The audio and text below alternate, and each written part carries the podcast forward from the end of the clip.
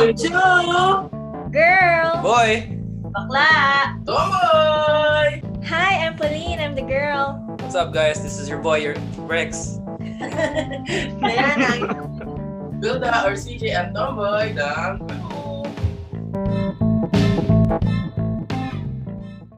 Oh guys, meron tayong special guest today. Isa na sa childhood ba? Childhood friend ko. Yeah. Tsaka childhood friend din ni Girl. Yeah. Tagal na. Magka-strip sila ni Girl eh. Sa Philippines. Yeah. Yep, sa Philippines. Welcome Ian. Hi guys. Hello. Thank you. Game na. Laloval represent. Team Laloval. Oo nga eh. Ian, mag-introduce ka muna. What's up with you? Ian. So, ayun, ako si Ian. Yun nga, tropa ko si Rex, si Boy, tsaka si Girl, si Pauline, dito sa Philippines. Tapos, na-invite nila ako kasi parang meron silang theme ngayon na music daw. De. Kaya, ako doon. Parang doon ako inline. So, yun. Nagre-ready ako magsumagot sa mga answers ng mga frequently asked questions like mga gano'ng ganito. Gano'ng kalaki yung kinikita. Actually, hindi gano'n yung mga questions natin eh. buti na lang, hindi. Kasi ayoko. joke lang. Kahit ano. Ano lang to, kwentuhan, syempre.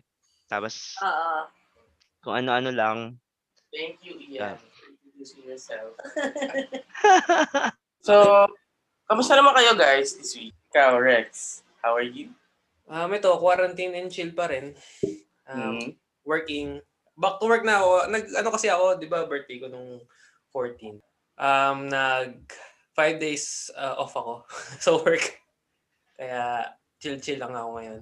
Pero back to work ako last week, so medyo hectic. Pero ayos lang. Ayos naman. Kayo? Ikaw, Diana. Yun. Di ba sabi ko nung New Year, magiging health conscious na ako. Ngayon namang health conscious ako. Ayun, galing na naman akong check-up.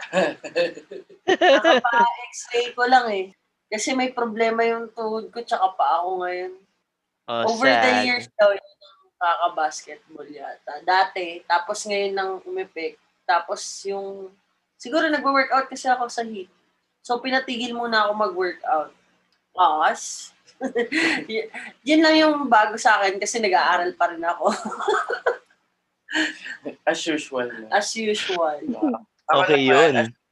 As usual ako, okay naman. Pero last week, hindi ako okay kasi nagkaroon ako ng flu. So, nagkasipon ako and ubo. Pero hindi dahil COVID. Dahil nasobrahan ako sa sweets. yun. Hindi ako mahilig sa sweets. So, ayun, sumakit yung lalamunan ko dahil doon. Kaya kayo, mga hindi mahilig sa sweets, avoid that. Alam mo, nangyari sa akin, kumain ako ng donut. Siguro nakadalawa akong donut. Sobrang tamis. Tapos pag uwi ko, tapos uminom pa pala ako ng parang iced coffee na sobrang tamis din. Tapos pag-uwi ko, nung sakit ng lalamunan ko, sabi ko, may COVID data ako. Parang ganun na ngayon eh. Parang, diba? Pag magkasakit ka lang ng onte. Parang ganun na nga. So, yun. Buti na lang pala akin, tuhod tsaka paan. Oo. Makabuti na lang ako. Kala mo naman. Maganda yun. Sa tingin mo maganda yun. Mas malala pa yun sa ubod-sipod. My gosh, pag lumalabas ako ngayon, nakaking. Totoo. Ikaw, Ian, kamusta ka naman? Last week, itong nakaraan na week, syempre, as usual, nag-practice ako, magdamag, gano'n. Tapos, may mga win-workout kami ng mga songs sa banda ko. Nag-meeting kami, then kasi galing kami ng gig last February 12 ng birthday. Tapos parang from there, sabi namin na game na ulit, tama na yung scare natin sa COVID kasi kaya naman pala nating basta tamang safety lang ng ganun. Tapos, ayan, so yun, yung week ko, umikot lang siya doon na isip ng ideas, ganun. Tapos tulog, kain. Ganun lang siya. Ay, masaya magbanda. Oo. Na-experience ko din yun before. Kasi dati nagbanda din ako. And eto din, nagbanda din. Saya, di ba? Oo, masaya. Oh, medyo matagal din ako nag... Atin ko yung age group natin na parang high school, parang nagbanda lahat ata ng tao yun. Oo nga eh, di ba? Parang usong-uso kasi sila ano nun eh, mga Paramore, mga ganyan. Yeah, so, parang, yun yung mga tutukin namin dati. Shoutout diba? Sa mga kabanda ko dati. Ay, hanggang guys. Ay, Kelly, CJ, Coach, Danix na. Last na. Sa mga kabanda ko din dati. Alam ko sino pa yun, pero... Yan, si Ian, ano, nakiki-e pa lang ako pag nagja-jump sila eh, kaya... Hello, bandmates! Teka, sinong Kelly to? Kelly ba doon? Oo, kabanda. Ayun, noon. Nagsisession ako sa banda niya before sa banda nila. Pag wala silang basis, yung Keep Rights na banda nila. Oo, sila Will yan? Sila. Parang sobra small world. Diba? Yun yung mga original kong abay. Sila kayo. Dapat ka magre-record kami ngayon. O, ano nangyari? Nag-record kami. Nag-record lang sila. Nag-record lang. Naalala ko, no, pinagpa-practicean pa ni Diana lahat. Siya yung unang nagpasa, actually. Wow. Siya yung may initiative. Keyboards siya. Nice. Yun yung pinagkaabalahan niya nung pandemic. Nagpasa lang. Nangulit si Kelly. Tapos wala, ayun. Ito naman. Wala na rin kasi balita sa mga yun eh. Although magkikita kami nung isang gitarista nila mamaya. Kasi magpapatato yung girlfriend ko sa ano. Sa basis nila. Kasi tattoo artist yung basis nila eh. Si Jello ba? Oo, si Jello. Ah. Diba? Siya rin nagtatato sa amin eh. Ah, talaga? Nice! Ah, instant best friend pala kayo eh. Ah, guys! Guys! Yung mga friends ko, instant best friend. So... Mas marami pa kami mutual friends. Oo nga eh. Oh. So ako pala yung guest today. Ibentuhan na kami guys, no? So, Rex, matanong ka namin. Anyway guys, so sa ano na tayo, sa first question tayo. So gaano ba ka-importante ang music sa buhay nyo? Ikaw, Ian, nahin natin yung guest natin. Ako syempre dahil yun yung naging career choice ko talaga ever since eh. So nagsimula ako na parang banda-banda dito, banda doon, tapos parang wala namang pinapatunguhan kasi lahat naman ganoon eh, parang tutugtog tayo, magagastos pa tayo ng pamasahe, gagastos tayo ng jam, or gagastos tayo ng oras, mag-invest tayo ng oras, tas parang wala naman. From there, parang natutunan ko siyang mahalin na, ano, na solid talaga. Tas nung nagkakaroon na siya ng love sa amin, pabalik, na nagkakaroon na kami ng income, mas lalo ko siyang naging parang sandigan ba, parang gano'n na kahit anong mangyari. Like ngayon, pandemic, walang live gigs, ganyan. Medyo mahirap siya, pero hindi mo rin siya mabitawan. Parang mas mahirap na bitawan siya eh. Parang ganun ako kadikit sa music, sa life ko. So, kayo naman. Ikaw, Rex. Si Rex. Gano'n ka-importante ang music sa iyong buhay? Ang music is very important. Meron akong quote nga eh. Next ready. Wow. Prepared. Wow. Kasi I stumbled upon sa Facebook kasi ang sabi, art is art decorates the empty space, parang ganun. Teka nga. Tapos music decorates time. Narinig ba 'yon? Ngayon, narinig ko ngayon. Yes. Ngayon yes. Lang narinig. Pero actually, ano? Sige.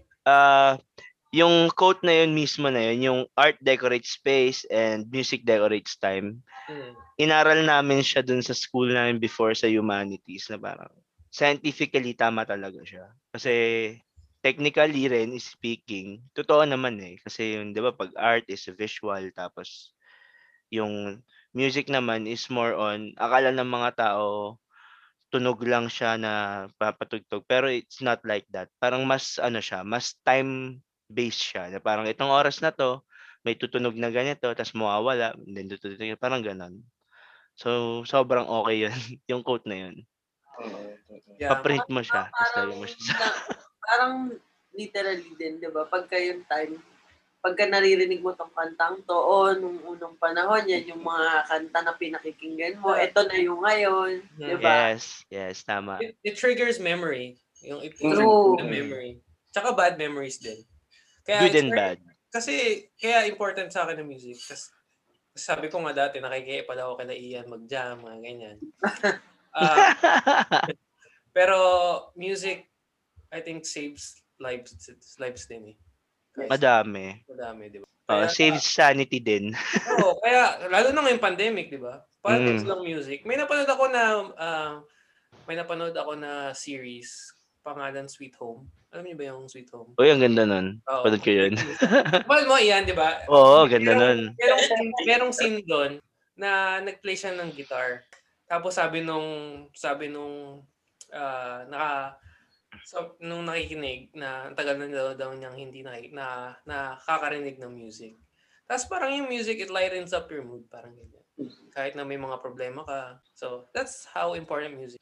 At saka ano rin eh, parang kasi pag nakikinig ka ng music, syempre prefer mo yung kung ano yung mas feeling mo na kumo-connect sa mismong nangyayari sa'yo. Parang kahit hindi naman yun sinasadya nung artist, dahil feeling mo, ganun yung nangyayari sa'yo this time of the day or this time of your life. Parang sobrang kumo-connect siya. Then, eventually, magiging part na siya ng routine mo. Lagi mo siyang papakinggan or something like that, di ba? Meron nga di ba? Merong scene sa mga Korean dramas na kunwari nag-aaway sila. Tapos mabubuksan nila yung radio. Tapos everything na, di ba? Sobrang cheesy! Oo. Ililipat nila yung channel, tungkol pa rin sa kanila. Ililipat nila yung station, tungkol pa rin sa kanila. Kaya, music is everywhere. Kayo, Wilda, how's music affect your life? Parang, how important music is for you? Ako, syempre, di ba, ang music is art. Sasamid na naman ako, diba? Yan pa yung sweets mo. So, ayun nga. Music is art. Alam naman natin yun. Pero, hindi kasi talaga ako mahilig sa music. Hindi ako mahilig sa arts, pero I appreciate them. Hindi ako talented sa pag-drawing and whatsoever. Pero yung art lang talaga na minahal ko is music. Wow. So, importante siya kasi nga, doon ko na ilalabas lahat yung mga nafe-feel ko. Kasi minsan pag malungkot ako or masaya, nagsusulat talaga ako ng lyrics. Tulad nga nung sinabi ko kay Diana nung isang gabi, bago ako natulog, parang may naisip lang ang lyrics. Tapos wala, sinulat. Tinype ko lang siya para hindi ko makalimutan. Kasi hindi ako mahilig magsalita ng mga nafe-feel ko. So nailalabas ko siya through composing. Nox composer? Artist? Ghostwriter pala to si Wilde eh. Oo, grabe. Ako lang to, guys. Pero kasi mahilig ako magsalat. Magsalat lang. Minsan pinaparinig ko sa iba, minsan hindi. Kasi parang gusto ko lang sa akin lang. Tapos minsan pag feeling ko maganda, yun, pinaparinig ko sa mga best friends ko. Ganyan. Si Diana hindi na-appreciate. Char! So, ipapagin. May issue. Ganun. So, okay lang naman. Ipaparinig mo na siya kay Ian kasi best friends na kayo eh. Ayun, oo.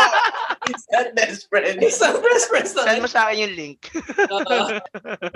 Hindi ko siya pinopost eh. So, nagigitara lang ako, ganun. Tapos, ayun, mahilig din pala ako mag-gitara. Saka mag-keyboards. Pero mostly gitara talaga. So yun, ganun siya ka-importante sa akin. Kasi nung high school din ako, hindi ako masyadong friendly. So yun, nagkaroon ako ng friends through music. Kasi lagi sa high school noon, di ba, uso magdala ng mga gitara, ganyan. Jamming. Sa classroom, ganyan. Doon ako nagkaroon ng mga... Diba? Tapos yung mga kanta pa ng mga kaladili, mga ganyan, mga bamboo, ganun. Tapos pag kaya mo yung mga ganyan to, kaya mo yung ganyan, mas maraming, uy, paturo naman ako niyan, friends na tayo. Oo, diba? Pag yung diba? Kaya lalo na pag lead guitarist ka, parang, ang kapit mo naman, parang mag-blocking. Okay. Yeah, yun. Ganun siya ka-importante sa akin. O ikaw, Diana? How important music is to my life? Siguro since nung bata talaga ako, talagang sobrang important talaga ng music sa buhay ko. Kasi yung parents ko, pagka kumare may something or hindi okay, tutugtog na lang ako niya ng keyboard para biglang mapupunta yung focus nila sa akin. Tapos makikinig sila sa akin. Yeah. Tapos parang yun yung nagbibigay ng joy sa kanila nung tumutugtog ako sa bahay before. Tapos, syempre, nung over the years, nahilig na talaga ako sa music kasi may gitara kami sa bahay. Tapos para sa kapatid ko talaga yun. Pero keyboard talaga tinutugtog ko. Inangkin ko na rin yung gitara. Akin na rin to. Di mo naman ginagamit. Hindi niya ginagamit. Inangkin ko na, tapos parang pagka bored ako, wala akong magawa, tapos inaaral ko maggitara. Kasi inaaral ko lang mag-isa maggitara. Yung keyboard kasi talaga nag-school pa for that. Medyo matagal din ako nag-school, kaya din siguro medyo nadalian ako matutong maggitara. Actually. Tapos doon, nung high school, doon ako nagsimula talaga parang lalong maano sa music dahil na-meet ko yung mga friends ko. Like yan sila Kelly. Mm-mm. Tapos parang, parang mas nagkaroon kayo ng deeper connection. Kasi hindi lang yung same na pinakikinggan nyo na music. Alam mo yun, yung parang mas deep yung magiging connection nyo. Dahil parang, gusto mo rin to, gusto ko rin to. Tapos parang, meron akong alam na music na pwede kong i-share sa'yo. Yun yung pwede maging connections mo with other people din eh. Music connects people. Yep, tapos, yes. Definitely. As ayun, napilitan din ako nung parang nakakatuwa lang dun sa banda namin. Ang dami namin before na nagsimula kami. Tapos parang, hindi ako marunong mag-violin. Nag-aral pa ako mag-violin para wow! Grabe, effort talaga. Hindi, para makakonect nga na parang, eto, gusto mag-aral mag-keyboard. Siya yung mag-keyboard. Tapos ako yung nag-violin for that. Kahit na nag-keyboard ako nun. Tapos parang nakakatawa na ang dami mo natututunan. Tapos parang pag may natututunan ka, pwede mong i-share sa iba. Ganon yung naging impact ng music sa akin kasi pwede kang mag-share. Yes, at pwede tama. Makakonect ka ng buhay mo din sa tao. Kasi lahat yan connected eh. Totoo yun. Kumbaga magkakaroon kayo ng kakaibang chemistry. True. Na music lang yung way na para magkaroon ka ng ganon, di ba? Ako nga, natutunan ko na rin magsulat. Nung bata ako, hindi naman ako marunong. Grabe. Sobrang genius pa. Nung bata pa ako, tinuruan ako magsalita. Hindi, mag-compose din. Wow. Pero hindi ko pinaparinig din sa iba. Usually kay Kelly. Kay Kelly. Oh, diba actually ganun eh. Parang hindi ka kaagad-agad magkakaroon ng confidence i-share yung gawa mo sa tao. So parang kailangan mo talaga ng sa tingin mong nakakaintindi sa'yo. Parang ito, may intindihan ako nito. So sa kanya ka muna papakita. Parang ganun, di ba? Nakakatawa naman. Kasi iba-iba yung ng music. Talaga. Uy, alam mo, nung nabanda ako, ang gusto ko talaga maging bassist.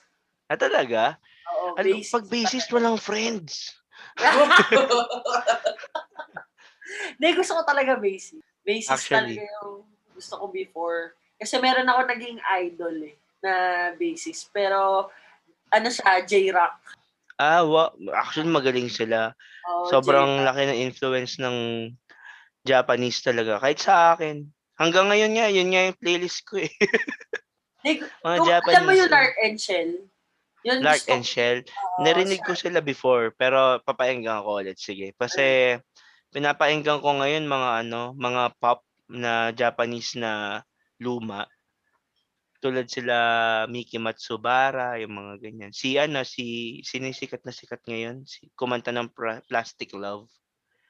Ewan ko kung alam niyo yung Maria Takeuchi. Try niyo siya pakinggan. Sobrang galing. Hindi ko alam kung magaling yung basis nung kumanta ng, alam niyo yung intro ng Demon Slayer?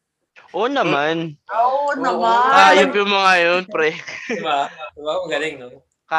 Kahit anong OST na naririnig ko sa Japanese, lalo na sa mga anime, sobrang grabe naman, parang overkill naman kayo masyado.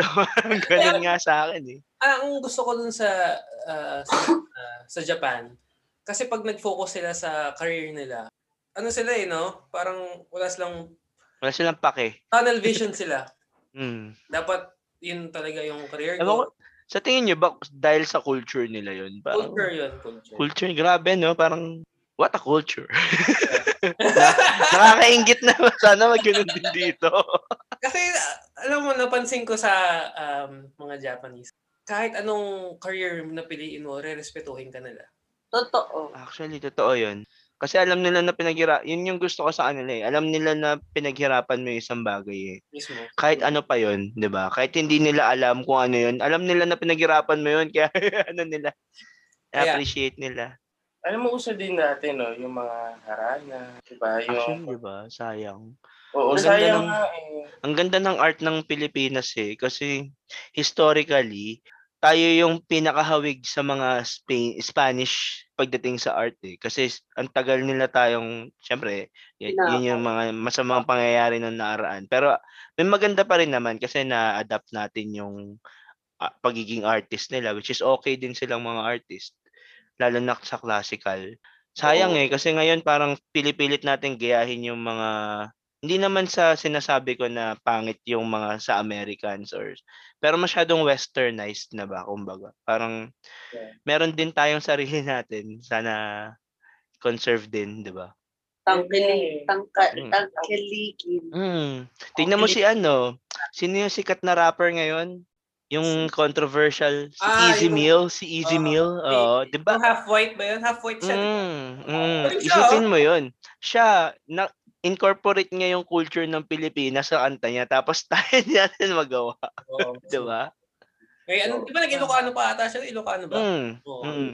Tsaka may trivia ako na, alam niyo yung kumanta ng, yung kinover ni Jobit, yung yung gitarista nun, si Paul Sapiera, anak niya pala yun, si Ez Mil. So, musically inclined talaga pala siya. Tapos, hindi talaga siya rapper. Gitarista siya. Namit mo na siya. Hindi yata pupunta ng Pilipinas eh.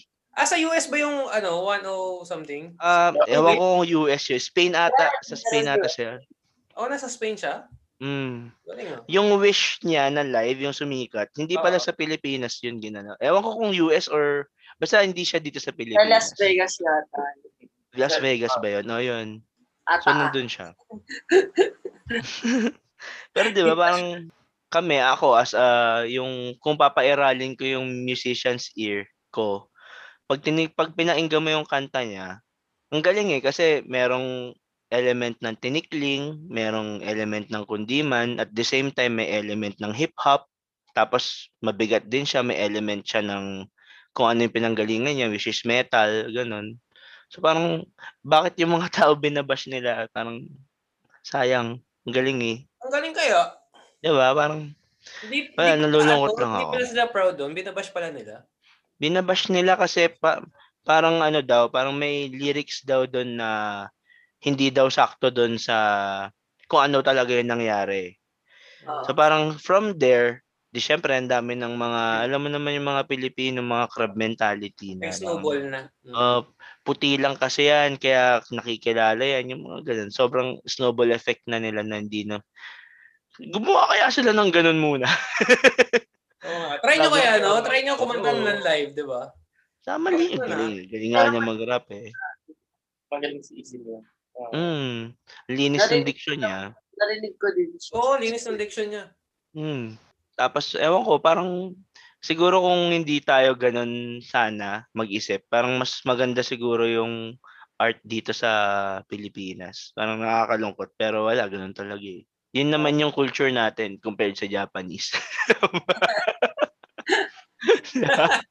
Oo nga. Parang kung ano lang makita eh. Pangit naman yan, di ba? But anyway, di ba mahilig din naman ng mga Pilipino sa mga love songs? Actually. Magaling ng mga Pilipino gumawa ng mga love songs, sa totoo lang. Oo, parang lagi may pinagdadaanan o hindi lagi. Oo. May usong-usong nga ngayon yung mga hugot-hugot, diba? Si Moira, diba? Oh, meron pa siya yung kay Julia Barreto. Parang pa naman ito maghugot. Nang damay pa ng tao. Nananahimik kami dito. O, diba? Parang ganun. Nananakit ka, Moira. Di ba ganun yung mga comment? Ganun yung mga comment. Oo. Tapos marami rin nang babash sa kanya dahil doon. Pero, ewan ko kung paano niya tinitiis or paano niya iniinda na lang. Siyempre nakikita niya yun eh. Sabi nga nila, kasi, bad publicity is good publicity. Yes! Publicity pa rin yan. Kanye West lang yan. Mga ganun ng pormahan eh. Diba? Parang, tignan mo nga yung mga American rappers na kahit anong sabihin sa kanila na ganito sila, ganyan lang sila, wala silang pake. They make money. Parang, Diba parang, sige man bash pa kayo para magkaroon ng saraming pera, diba? Yeah. Oh, parang ganun. So, sa ngayon, ewan ko kung paano pa na-incorporate, kumbaga paano pa ba natin talaga na sasabi na yung isang bagay eh maganda o hindi. Kung parang feeling ko perspective wise na lang, no? Parang depende sa tao. Sobrang subjective. Maraming opinions eh. Wala kang di ba? Lalo na ngayon parang lahat pwede nang magi-speaker. Parang mag-post ka lang sa social media. Tapos nagawa ka lang ng fake account. Nagawa yung pa yung mga parang ano ba 'to? Parang gumagawa sila ng mga personality na para lang manira ng tao. Tapos, ang masakit pa doon, hindi pa nila nakukuha yung mga consequence na dapat nila nakukuha kasi galing nga sila sa fake accounts, ganyan. Anyway, guys, may question ulit ako sa inyo. Sige, go. Dahil napunta na tayo kay Moira, nakakasakit. Sa tingin nyo naman na noon pa at ngayon, ano yung mga na-dedicate nyo ng mga kanta sa mga crush nyo? Madami. Dahil madami ikaw, Ian, nahin na kita. Anong dati, mga na-dedicate mo na kanta noon sa ngayon? Siyempre, dati, ang feeling ko noon pa, kasi yung batch namin noon sa school ko, sa Fatima, parang iilan lang kami na marunong mag-gitara kasi onti lang namin eh. Parang 40 lang kami sa batch namin tapos 30 lang yung kabila, ganun. So, parang kunyari, alam ko lahat pero di nila alam. Inaalam ko yung gustong kanta ng crush ko tapos inaaral ko. Kunyari, ano ba mo gusto mo ngayon? Right Here Waiting? O sige, tapos next week, may dalang gitara. Kaya mo ba to? Ha? Yan lang eh. Minsan di lang. Effective naman ba? Effective? Oo, effective. Effective siya. Tapos, kunyari, mga usong-uso yung mga pwede ba? Or yung mga kayalili nga, diba? Yung mga ganon. Lahat yun. Inaaral ko yun. Tapos, parang kahit nasakit na nung kamay ko, hindi, kailangan makuha ko to. Kasi, Tapos pag hindi ko pa kaya, di mo na magdadala ng gitara. Para pagdating ko doon, ready. Diba? Galing naman na ito. Di niya alam, yun lang yung alam ko talaga. Isang kanta lang eh, no? Oo. Yung ngayon, anong song na dinededicate mo sa crush mo or sa girlfriend mo? Ayan. Pwede ko ba hulaan? Sige nga. Sige, hulaan ko Ano yan? COVID in Cambria. Spaceship. Nakakamiss din COVID ah. Mm-hmm. Uy, maganda yung ano nila. Napakinggan ko sila ulit yung movie na, alam niyo yung Moving 9? Hindi pa. Animation siya eh, na, pero nandun yung soundtrack nila. Oo, ano pa bagong kanta nila? Bagong works? Kalimutan ko. Yung luma nilang kanta. Yung bye-bye. A Favor House Atlantic? Oo, oh, yun. Ayan, yun. Ganda. Galing nila. Oh. So, anong mo, Ian? Anong dedication mo for your significant other?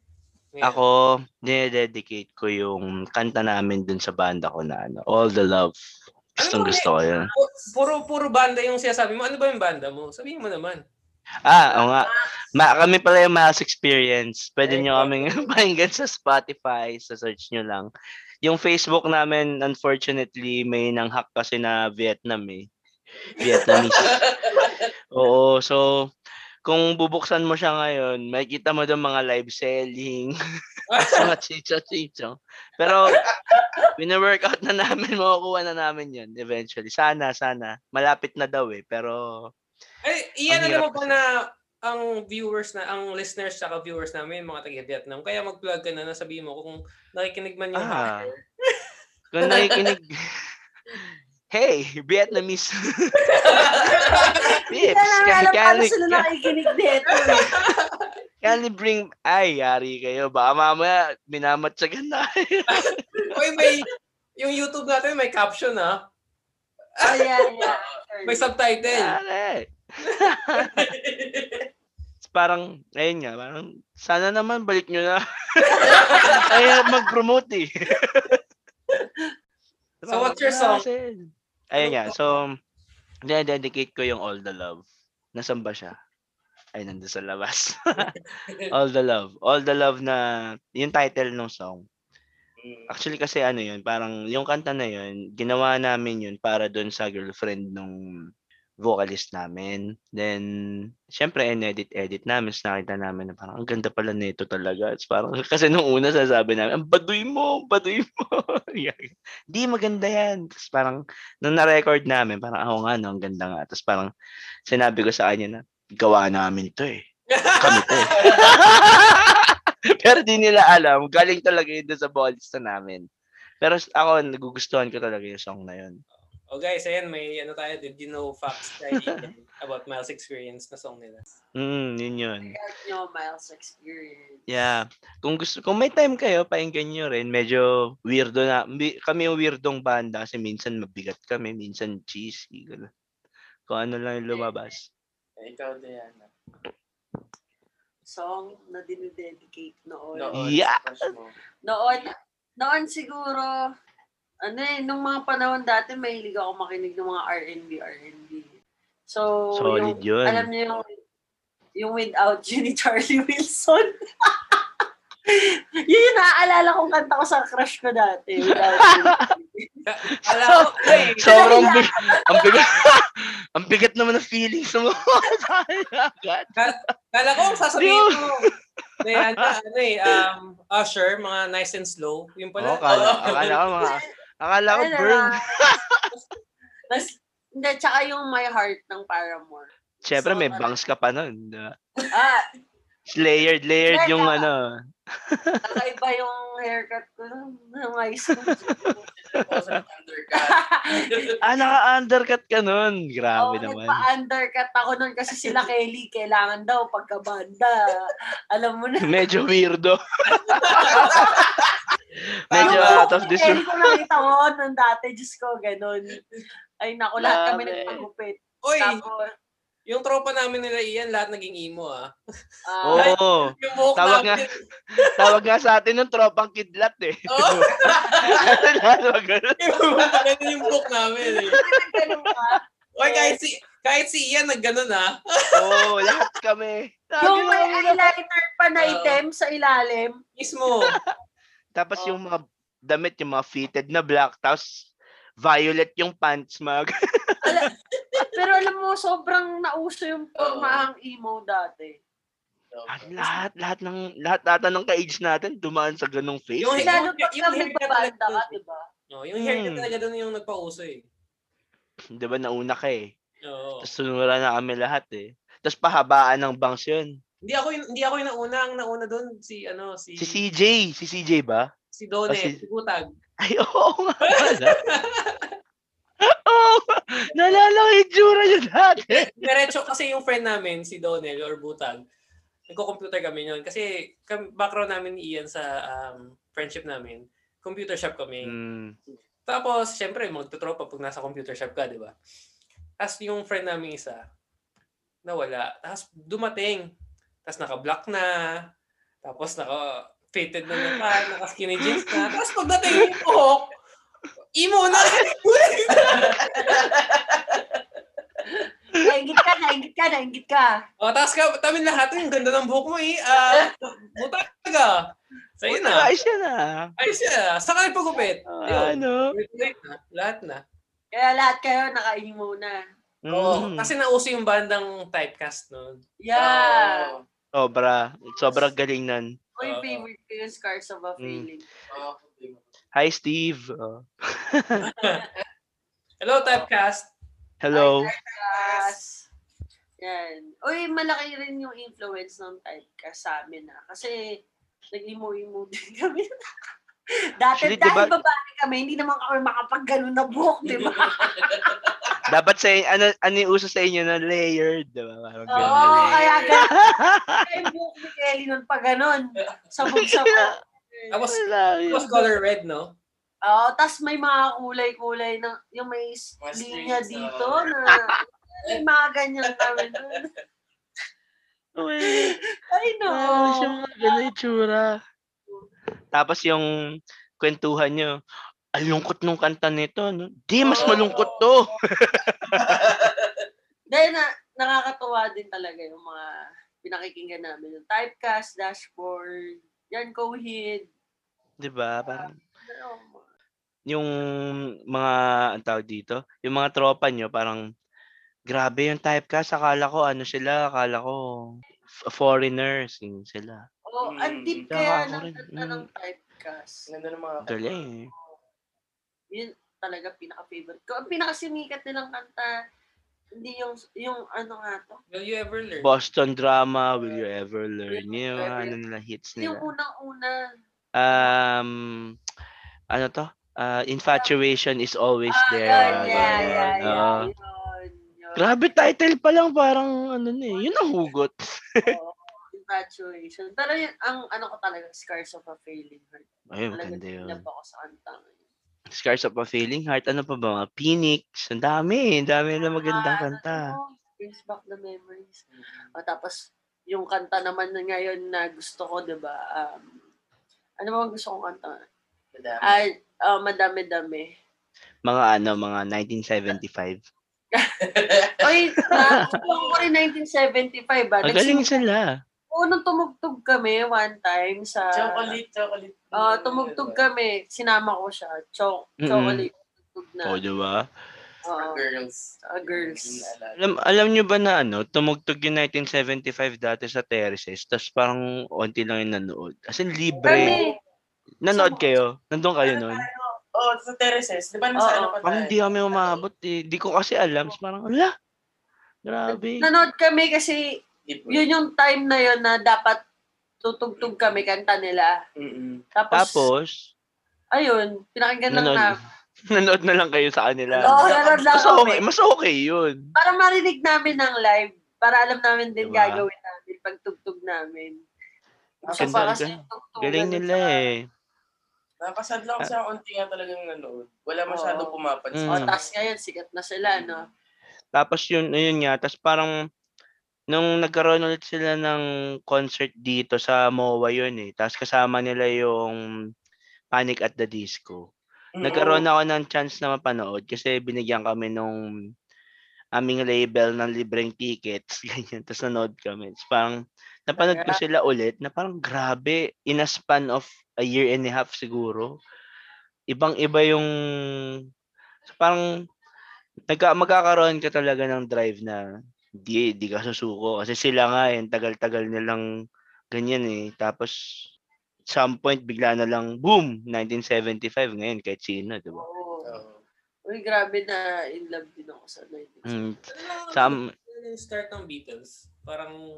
diba? Yung Beatles nun, 2 gigs, 3 gigs a night. Tapos walang pumapansin sa kanila. Then, nung biglang naglabas sila ng song na yung She Loves You, nagustuhan ng mga tao kasi parang sobrang bigat. Ang bigat pa para sa kanila nung tunog kasi yung boses ni John Lennon, raspy, ganyan. Hindi naman yung uso before. So yun, after ilang years lang, actually parang months lang ata, biglang sila na yung pinakamalaking banda sa mundo. Parang ganun. Or speaking ng banda pa, meron pa akong ano eh, gusto na kanta. Yung, siguro yung dedicate kanta ngayon, gusto ko yung kanta ng The Ones. Wow! Yung storya. Storya ng The Ones. Tapos, yung all, at or naman ako, no? Hindi naman to banda. Kay Jeremy Zucker, yung ano, Always I'll Care. Hindi ko pa napahinggan yun. Napahinggan ko nga yun. Anong pangalan niya? Jeremy Zucker. Zucker as in... Zucker. Z-U. Parang Zuckerberg yun. Pero walang bird. Okay. Ganda yun. Always I'll Care. Tsaka yung It's You ni Ali Baby. Wow. Ang dami. Ang wide ng preferences eh. Hindi ka talaga no. Pagka nakikinig ka music kung san-san ka na papadpad eh. Oh, pero totoo. Yung mga gusto kong kanta ngayon na pwede ko siguro i-dedicate sa tao. Parang, meron kasi dati, parang pag-emo ka, hindi ka pwede makinig ng hip-hop ngayon. Pero pag ngayon, parang, di, maganda talaga eh. Parang, di ba? Kunyari, Will You Ever Learn yung nasa playlist mo, tas next song mo, Moira, ganun. Tas next song mo, Neo, next song mo, Ed Sheeran, ganun. Uy, pero alam mo, nagustuhan ko din talaga yung kanta na ng The Ones. Story at galing saka. Sila. Nakakatuwa nga eh kasi parang bumalik na ulit yung love ng mga tao dito sa Pilipinas sa mga bands, ng mga live performances. Kasi nung panahon natin, after nung emo, puro EDM, di ba? Parang nagkaroon ng surge na wala nakikinig ng mga banda, sa mga provinces na lang yung mga gig, ganun. Tapos, buti ngayon, bumalik na ulit. Laking tulong ng internet din. Anong favorite band mo dati na OPM? Na OPM? Ano talaga ako eh. Mahilig talaga ako sa Eraserheads eh. As in, Eraserheads all throughout. Bata pa lang hanggang ngayon. Pero yung may mga times na, kunyari, itong month na to or for 6 months or 1 year, ito talaga yung gustong-gusto ko. Katulad yung nangyari nga sa Typecast na narinig ko yung Typecast. Ang galing. Tapos Urbandub. Yan, mga na-inlove, yun parang sabi ko, na-inlove ako sa Urbandub. Grabe, di ba? Parang, ano to? Ba't ganito yung tunog nila? Ang galing. Grabe. Tapos Pinoy pala. Kasi grabe. Dati, hindi mo naman alam eh, di ba? Parang, unless mo... Nanonood pa ako ng gig nila. Nung umuwi diba? Umuwi ako siguro mga 5 years ago. Mm-hmm. Narinig ko first time si Franco. Si Franco. Galing din ni Franco. International artist ba to? Ang galing. Di ba? Ang lambig na boss si Franco. Mga Cebuano artists usually sobrang galing talaga nila. Mga Cebuano to eh, sila Franco, si Gab. Sila Gab Urbandub. Oh, tapos alam mo yung Cebuano na lang din ako. Tapos nakakatuwa tong Urbandub kasi thank you kasi nagkaroon kami ng chance na makakollab si Gab noon. Tapos nagkwentuhan kami about, na syempre, nagsisimula kaming banda. Then siya, matagal na siya sa industry, kilala na siya. So, tinanong namin siya na, ano ba yung ginagawa nyo na paraan para makatugtog sa Manila before? Kasi wala pa naman internet talaga nun. Meron, pero hindi pa as used kung papaano ngayon. So, ginagawa daw nila, for the first 6 months ng taon, mag-iipon sila ng gigs. Kakausap sila ng mga tao na may alam dito sa Manila. Tapos for the next 6 months ulit, mag-stay sila dito sa Manila. So, tas tinanong ko namin siya, kung paano kayo nag-stay dito for 6 months? Eh, wala naman kayong bahay, ganyan-ganyan. Saan kayo nag-stay? Tapos, alam mo yung sinabi niya, minsan tutulog kami sa harapan ng bar, ganun. As in, wild talaga. Tapos, kinakain nila pansit canton araw-araw. Pansit canton lang daw araw-araw. So, parang sabi ko, grabe, ang hirap pala ng story. So, parang, wala, ganun talaga. Tapos, uuwi kami, wala kami kinikita kasi nauubos din eh. Parang pagkatapos nung gabi, kailangan nilang gamitin for the next day, ganyan. Tapos hanggang sa lumabas na daw sila sa mix, then from there, lumaki na yung payment nila. Nagkaroon na sila ng chance na mag-demand ng price for their name. Tapos ngayon, yun na siya. Legend na siya. Legend na sila, diba? Yung mga ganun story, parang ang saya naman. Parang pare-parehas pala tayo. Parang ganun. Ikaw, Rex. Akin, dedication ko sa kay Pauline. So, noon, nung high school, kasi mga tugtugan ng mga silent song. Yung silent song, sorry, galing na. Oh my gosh, silent. Oo nga. Galing na galing ako dun sa kanila. Sarky. Kasi yung mga lyrics nila parang pang high school. Diba? Parang sobra. Pasok na pasok. Pagkain lababo ka. Tapos may mga... Talaga hugot eh. Oh, may mga diba? Heart songs din sila, may mga sad songs sila. Diba? Ang ano nyo ba na dinedicate sa akin yung mga... Sorry. Yung mga friends ko sa ano. First kong despedida is kanta. Sorry, yung kanta namin. Nandun na ako nun. So, alam mo, ano yung kanta yun? Nag-iiyakan pa tayo nun. Tayo na. Kaya may ba? Pero ang ngayon, dedication ko, siguro, favorite ko ngayon yung song namin nung wedding namin eh. Yung first dance namin. Alam ko yan. Himig Handog. Ganda nun. Oh, mabagal. Yeah. Mabagal. Kasi, parang dinuduyan. Parang, alam mo yun, parang in love, love is in the air pag tumutugtog yun. Ang ganda nung music. Uy, totoo, alam mo ba, one time, pauwi kami galing Bulacan, tapos narinig ko yung mabagal. Naalala ko kayo. Namiss ko kayo bigla. ang sobrang, ang smooth lang nung kanta. Tapos, memorable siya. Yun, kaya, yung mga dedications ko. Kasi iba-iba rin sa mood mo eh, di ba? Minsan, pag galit ka, gaya. Pag galit ako, pag... Sleep not, gaya. I hate you, I love you. Snapshot ng mga tugtugan ko eh. Mga agent of change, mga gaya. Mga ganyan yung mga tugtugan ko. Tsaka, siyempre, back to your emo days, di ba? Tama. Mga ano... Dashboard. My Chemical Romance. COVID. Dami. Sobrang... Yung laptop ko dati, naalala mo yung laptop ko. Punong-puno ng kanta yun. Tapos, dadala kami USB, naaw tayo ng kanta, Rex. Ayun. Puro mga kanta. Kasi meron ka rin mga maalala sa kanta na, ay, ginagawa namin to habang tumutugtog to. Okay. Alam mo talaga, no, yung mga kanta talaga, no. Ang daming memories magbabalik sa'yo pag naririnig. Oh, grabe. Ayaw mo kahit malungkot, na... diba? Pero malulungkot ka kapag narinig mo yung kantang yun. Kasi maaalala mo. Diba? Oh, nung kids pa ako nun, siguro 10 years old, 8 years old, ang yung parents ko usually nagpapatugtog sila sa weekends. Tapos sa mga tugtugan na yung mga sumayaw, sumunod ka sa aking mga... VST, disco. Tapos pag naririnig ko yun, parang naalala mo yung memories mo nung with your family. Kaya, masaya eh. Diba? Parang sobrang wonderful na, sobrang magical na parang ganun talaga siya nag-i-stuck. Diba? Pero kung nandun ka sa moment, hindi mo naman siya masyado mapapansin eh. Parang, diba? Oo, mismo. Pero pag nakaraan na siya, tapos maririnig mo na parang, shit. Grabe impact sa'yo. Wilda, natanong ka na ba? Hindi ko pa natanong yung sarili. Ikaw, Wilda. Ikaw naman. Ano dinededicate mo? Oo. Sa crush mo. Sa crush ko nung mga bata-bata pa ako kasi medyo marami talaga akong crush noong time na yun. Nung mga babae pa ako. Siyempre mga lalaki yung crush. Hindi ko pa alam eh. So, dahil na yung mga pinapakinggan ng mga parents ko is mga luma, sila Gino Padilla, tama ba yung gusto kita, yes, mga ganon. So, yun yung naalala ko sa mga parents. Rekta eh. Mga ganon. Mga beaches, sabi yan.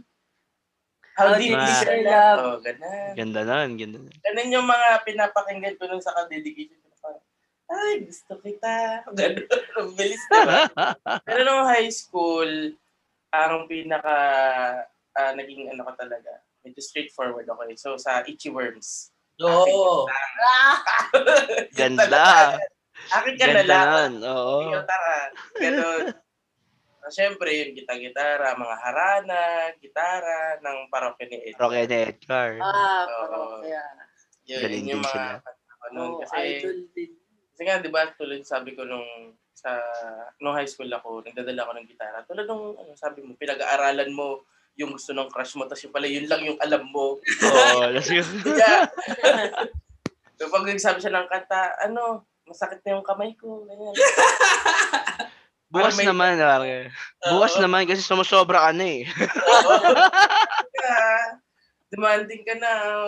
Bukas naman, para may po tayong pakinggan. Oh, diba? Tapos yung ngayon, ang nadedicate ko. Twice. Grabe ka naman. Huwag muna tayo sa iba. Masyado nakakahiya-kahiyan. Hindi, okay lang yan. Best friend na tayo. Best friends. Oo, best friend. Pero ang gusto ko talaga medyo western. Wala pa ako napapakinggan na OPM.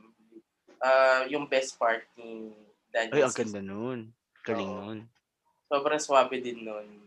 Pangkasalan yung mga ganun eh. Eh, ano? May naaalala kayo, no? Nandi nyo masabi. Eh, yun yung gusto ko talaga. Saka mga kanta ni Ariana Grande. Hindi lang ako sakit, yun, pero gusto ko siya. Galing kaya ako manta nun. Gusto ko rin yung best part. Pero mas the best pa rin yung mga banda before. Kasi talaga mapapa-induct ka at the same time, mai-induct ka. Wow, induct! Yun. Sample niya! Galing kay Gino Padilla yan. Nakalimutan ko ito yung sasabihin ko. Nakalimutan may sasabihin ako eh. Sige, alalahanin mo muna, Rex. Na-enjoy namin yung topic eh. Oo. Matulala ka muna dyan. Magchichismisan muna kami dito tungkol sa music. Pero ayun nga, the best talaga yung mga before kasi ano, straight to the point. Oo. Yung mga kanta dati. Parang gusto may... Oh, yan na, naalala niya na. Sabihin mo. Naalala ko na yung gusto kong... Nung collab ni Ariana Grande tsaka ni Miley Cyrus. Alam mo yun? Ano yun? Don't Dream It's Over? Okay. Nakaano pa sila. Ang galing ng... Ang raspy ng voice ni Miley. Oo, sobra. Nandito ako sa boses nun. Oo. Galing eh. Galing din ng Miley. Package talaga sila eh, no? Bata pa lang, trained na talaga. Sobra. Na maging pop stars, di ba? Oo.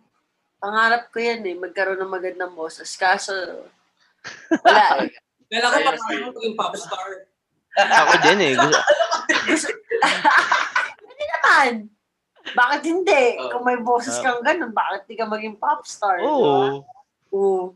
So, yun nga, syempre, yung mga napag-usapan natin, may love tayo, mga harana, kung ano mga nadedicate natin na sa mga crush natin at mga jowa natin. Eh, pero, siyempre minsan nalulungkot tayo. Eh, bakit nga ba tayo mahilig makinig ng music pag nalulungkot tayo? Ikaw, Rex, bakit tayo nahihilig makinig? Diba? Minsan may mga ganyan tayo moments. Pag heartbroken ka, mas masarap makinig ng mga... Parang doble, no? Yung, parang, sige, saktan mo pa ako. Yung martir, parang ganyan. Sige, saksak na ako. Parang ganyan. Parang kanta ni Michael B yun, ah. Yung ganda. Ang kanta yun, ah. Oo, di ba? Sumigat yun, ayaw mo. Oo. Ano yun? Sinaktan mo. Ano na? Moras na asido. Ay, wala. Binuhusan mo na asido. Di ba may ano ba yun? May video?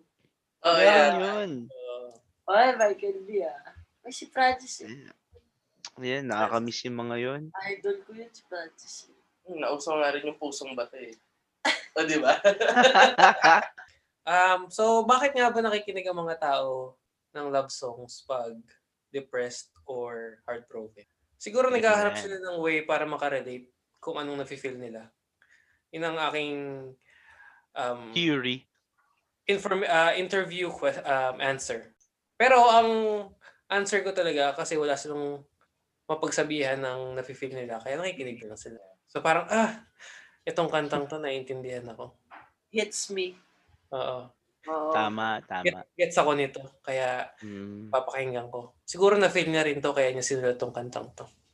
Yun. Diba? Yun. Kaya yun ang sagot ko. Pero nung nagbabanda ba kayo dati? May tanong ako.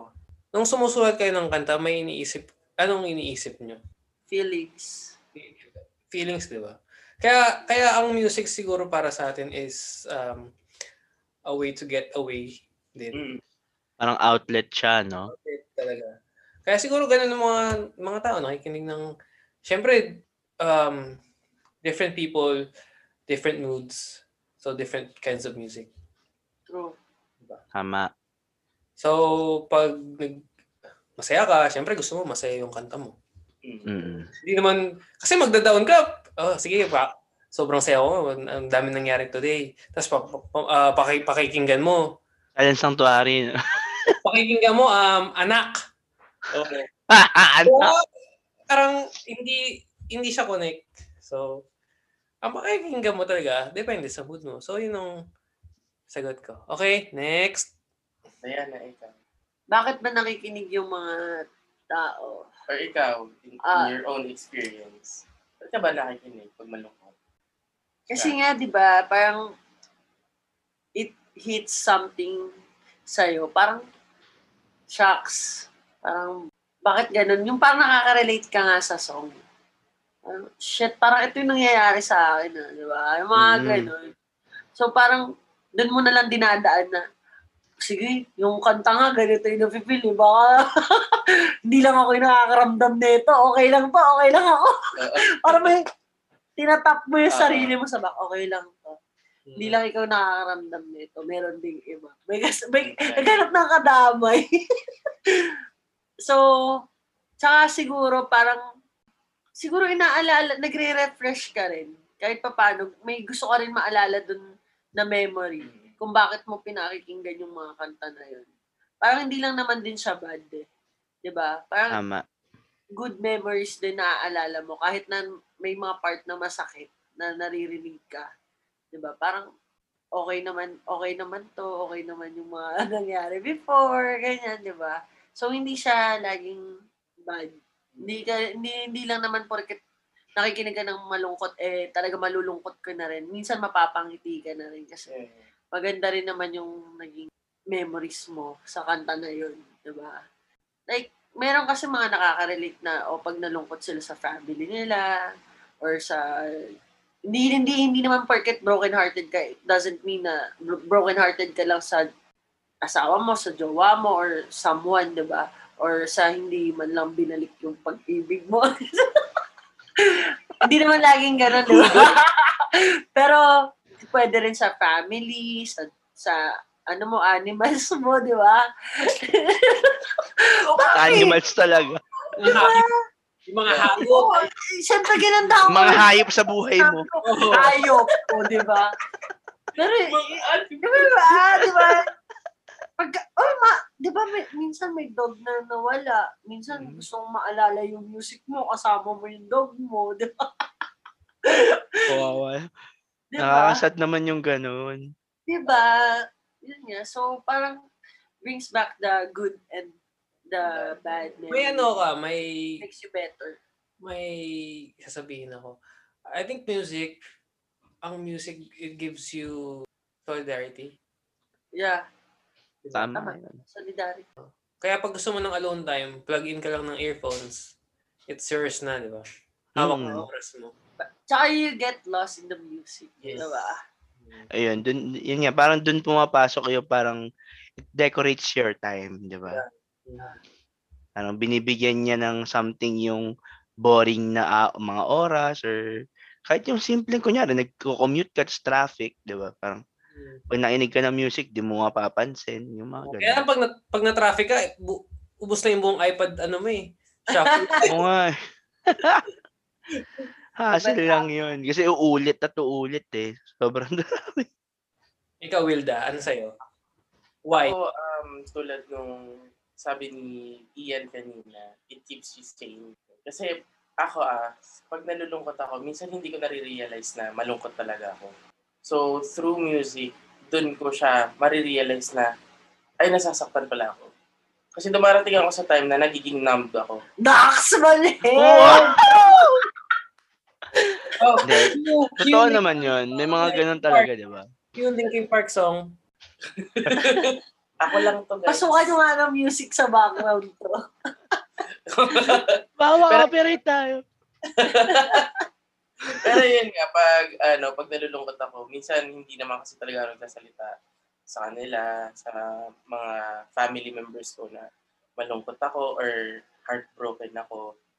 Mm-hmm. Through sa music ko talaga na nare-realize na, yun nga, nasasaktan ako.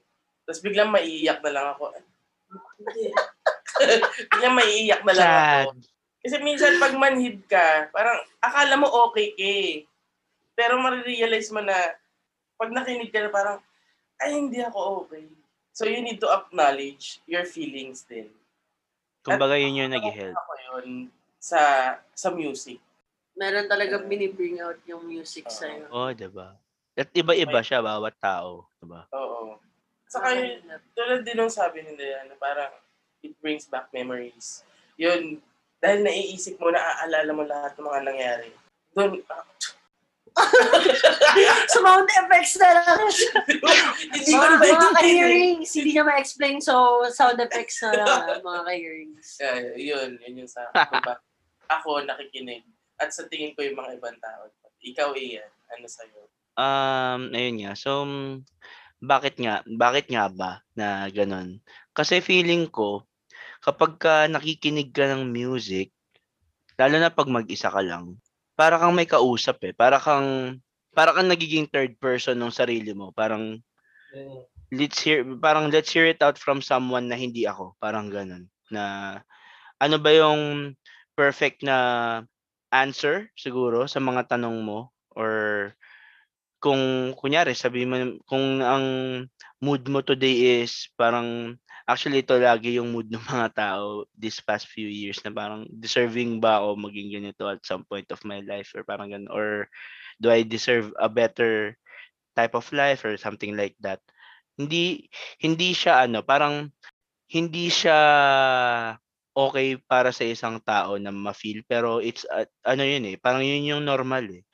So pag may music, katulad nga na sinabi natin kanina na nagiging sane ka, so parang teka lang, parang merong sinasabi tong artist na to na something about this kind of life na parang okay, katulad sinabi ni Rex na meron pala akong kasama, na meron pala akong katulad, or parang meron palang nakaka-feel nung ganito. So, parang pag ganun, edi syempre, comforting yun naturally. Diba? Parang, yes, hindi ako nag-iisa, parang ganun. Kasi meron mga tao na nakakaawa sila dahil wala silang outlet eh. Kasi hindi sila inclined masyado sa mga ganitong klase ng mga bagay. Ako pagka may ganun, sinasabi ko sa kanila na try mo makinig ng mga kanta. Kahit Willie Revillame pa yan, basta makinig ka lang. Parang ganun. Diba? Kasi malaking bagay talaga siya eh. Lalo na kapag mag-isa ka or may something na hindi magandang nangyari sa'yo. Yun nga, parang yung sinasabi ni Rex na solidarity nga is a must pa rin sa tao. Parang yun yung siguro parang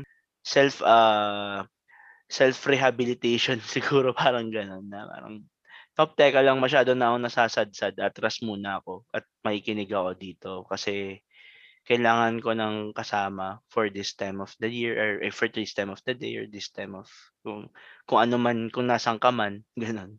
Kaya for me, it's so very helpful siya. Kaya ko rin naging career to, kaya ko rin siya pinili kasi na-experience ko rin siya first hand eh, kung paano siya nag-hit, diba? Sabi nga niya kanina, ni Diana kanina, na hinihit ka nga niya right into your heart or right into your ears, parang ganun. buong katauhan mo into your soul, no? Oo, parang ganun eh. Kaya nga, maraming ang mga quotations na sinasabi nila na yung music nga lang daw yung nagbibigay ng feeling sa isang tao na it gets you into that kind of high without taking any risk, diba? Kasi parang kakaiba siya eh. Parang hindi siya katulad ng ibang mga bagay, katulad ng kunyari pag naglalaro ka ng games. O maraming different kinds of games. Pero iba pa rin pag music, iba naman pag art. Kasi pag art naman, parang maggagawa ka ng story sa utak mo pag nakikita mo yung visuality nila. Then, soothing din yun, comforting din yung feeling. Pero pagdating sa music kasi parang iba. Parang kahit na may ginagawa kang ibang bagay, pwede kang makinig. Kunyari, nagwawalis ka, makikinig ka.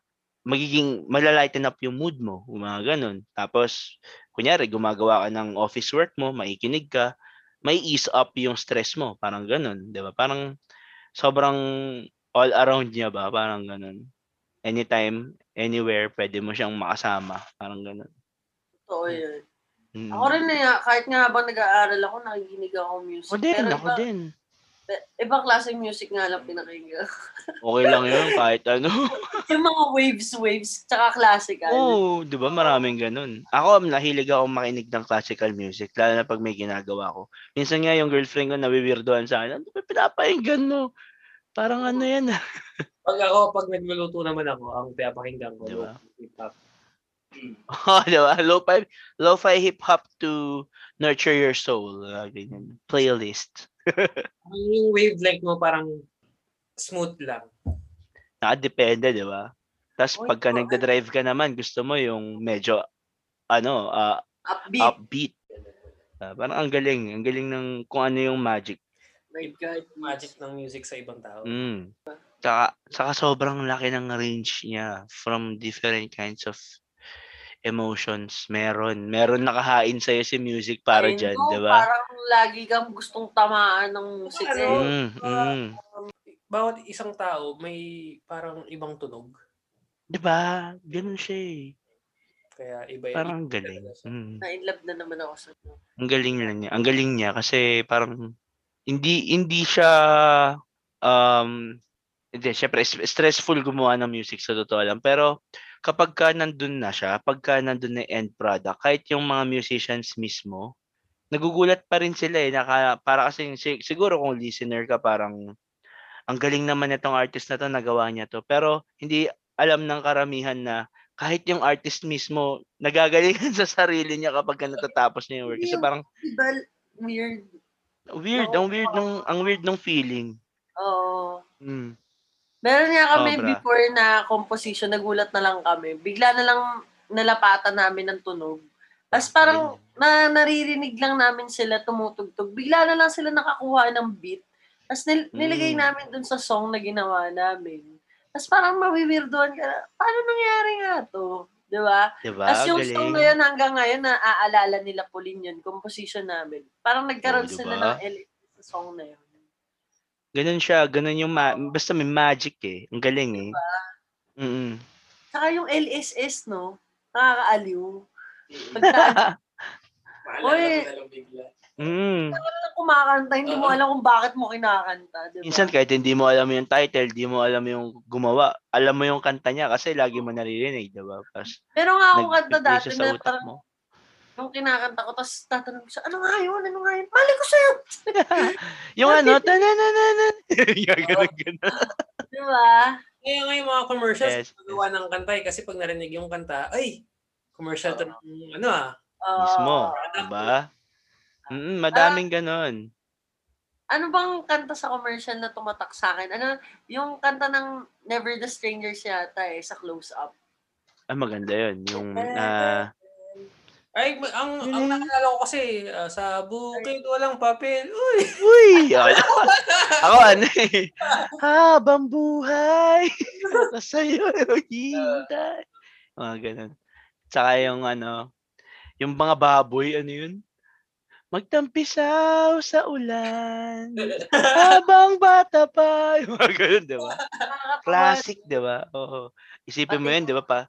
Kahit sa ads. music pa rin, di ba?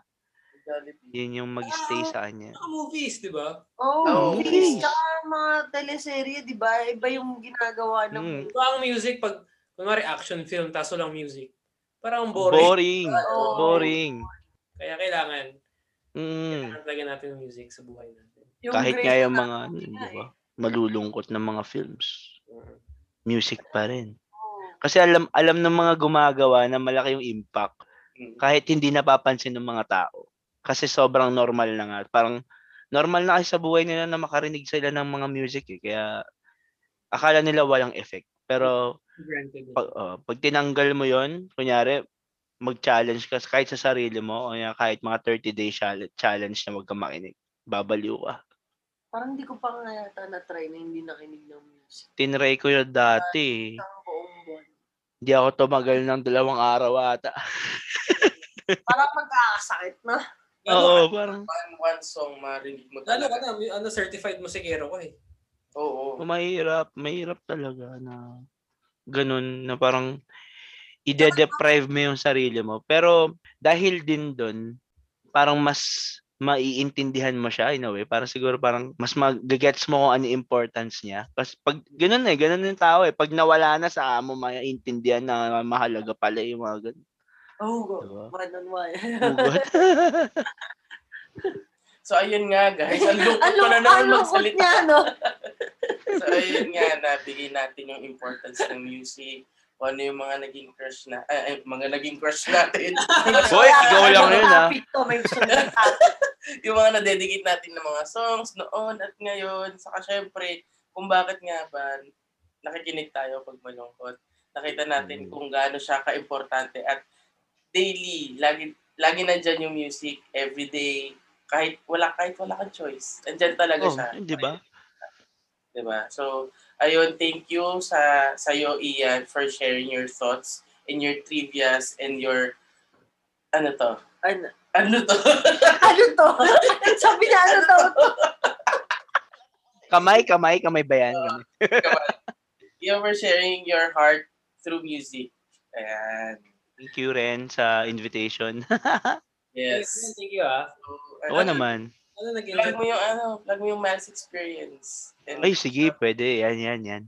So, ayun pala, may banda pala kami na it's called Miles Experience. Kung gusto nyo lang ng kakaibang music na katulad ng pinag-usapan namin kanina, importante talaga kaya makinig kayo.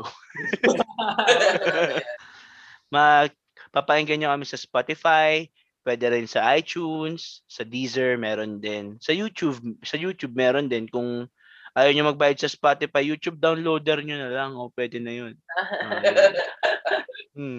Tsaka may mga music videos kayo, di ba? Sa Mix din, pwede nyo kami mapanood. Dun sa mga, flashback. Sa mga tito na kami. Saka, Ian, yung Facebook account nyo, gagawa namin ng paraan. Oo nga. Tapos abangan nyo rin pala yung may bago kaming banda na ginagawa. It's a hip-hop band with yung vocalist ng Tanya Markova, si Harlon. Tapos yung mga ibang friends namin from the music industry din. Kasi yun isa rin yun dun sa mga project na ginagawa ko ngayon. Aside from Miles Experience. Nice. Abangan natin yan, mga ka-year. Yes. Stay tuned. Mag-guess namin ulit yan si Ian pag nag-release na sila nung bagong band nila. Yes! Thank you. Hopefully, ngayong taon, ma-complete namin kahit EP lang. Siguro, 4 songs, kaya siguro. Kakayanin. Thank you, Ian. Thank you, Rex. Thank you, guys. Sa mga bagong best friends, thank you. Sana nag-enjoy ka sa topic natin. O naman, sobrang saya na mapag-usapan from time to time din kasi, 'di ba? Parang para ma-refresh lang, sa ma-rejuvenate yung love natin sa music. Mismo, especially sa OP. Oo naman, dapat suportahan natin kasi hindi tayo magagaling. Pangkilikin ang sariling atin. Oo. Dami. Parang teacher. Then anyways, kung meron kayong suggestions or anything, may mga gusto kayo sabihin sa amin, mga ka-hearings, pwede nyo kami email sa gbptteam@gmail.com. Tapos, You can check our Instagram account. It's GBBTT. Ang daming TTT. GBBTT.team. Tapos Facebook and Twitter namin, it's GBBTT. Check nyo YouTube namin, GBBT Podcast. Thanks, Kahiri. Yes. Thanks, check them out, guys. And thank you. Kung mga gusto kayo mga bilhin at naiisip nyo parang, habang naiisip nyo, nasa Lazada na yan. So, kung gusto nyo bilhin, nandun lang sa aming description box. Nandun link namin. Just click, click, click. Amazon, yan. Spotify, Spotify, sorry. Amazon, Shopee, Mr. Speedy, nandyan lahat sa baba. Yan. So, good morning, good afternoon, good night. Next episode ulit. Bye! Bye. Thank you. Bye, guys.